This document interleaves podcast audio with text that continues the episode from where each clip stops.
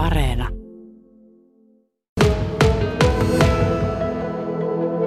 Kokkolan kaupunki on käynnistänyt hankkeen, jossa selvitetään luontoliikunta- ja retkeilyreittikohteiden kuntoa ja kunnostustarpeita. Ja tämä loppukesästä alkanut investointihanke kestää vuoden loppuun asti.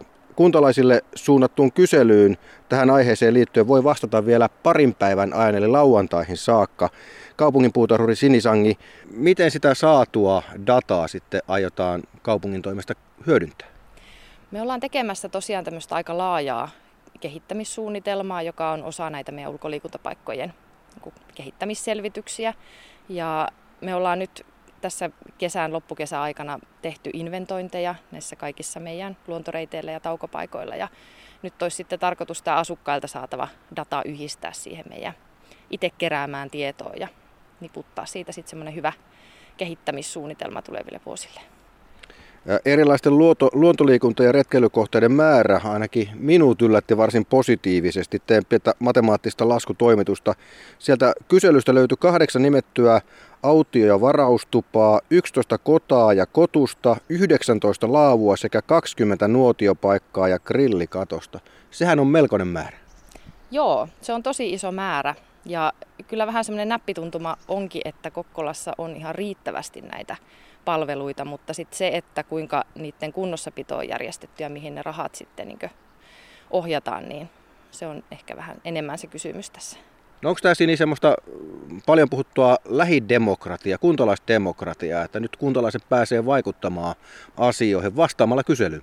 Nimenomaan. Sitähän se just on. Ja sitä me ollaan nyt tässä yritetty vuosien myötä toteuttaakin, että saataisiin sieltä se käyttäjien kokemus ja oikeasti saataisiin ne rahat ohjattua oikeisiin kohteisiin.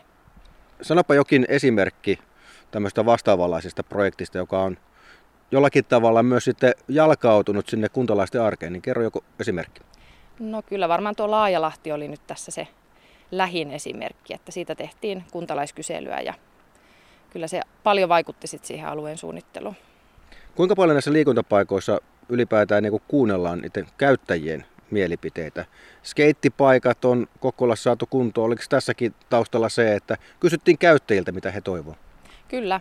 Me tehtiin skeittipaikoista samanlainen kehittämissuunnitelma ja itse asiassa ollaan kohta päästy maaliin siinä, että se on ollut kyllä hyvin onnistunut projekti ja siinä kysyttiin monellakin tapaa kehittämissuunnitelmaa aikana käyttäjiltä kokemuksia ja myös sitten nyt aina kun suunnitellaan uusia skeittipaikkoja, niin käyttäjät pääsee osallistumaan. No palataan vielä tähän vielä käynnissä olevaan kysymykseen ja kyselyyn liittyen luontoliikunta- ja retkeilyreittikohteiden kunnosta, niin, niin, niin tota, minkälaisia asioita sieltä halutaan ihmisiltä kysyä?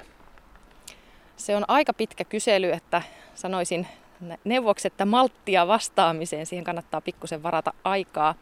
Mutta että siellä kysytään ihan näiden reittien kunnosta, opastuksista, viitotuksista, pysäköintipaikoista, ja sitten näiden ihan taukorakenteiden kunnosta ja niin edelleen. Että siinä on aika paljon vastattavaa.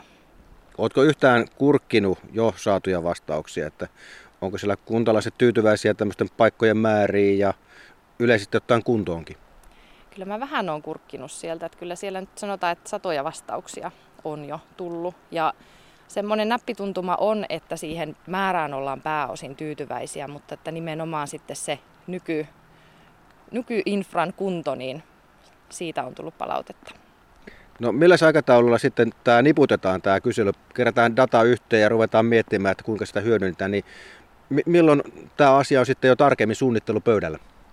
Kyllä nyt tuossa 15. päivä, kun kysely päättyy, niin varmasti sitten ruvetaan ensi viikolla sitä dataa jo katsoa läpi. Ja mehän tehdään, tehdään näistä aina semmoiset yhteenvedot, jotka sitten on meidän kaupungin nettisivuilla katsottavissa. Niin pystyy sitten kukaan vaan katsoa nyt minkälaisia vastauksia sieltä on tullut.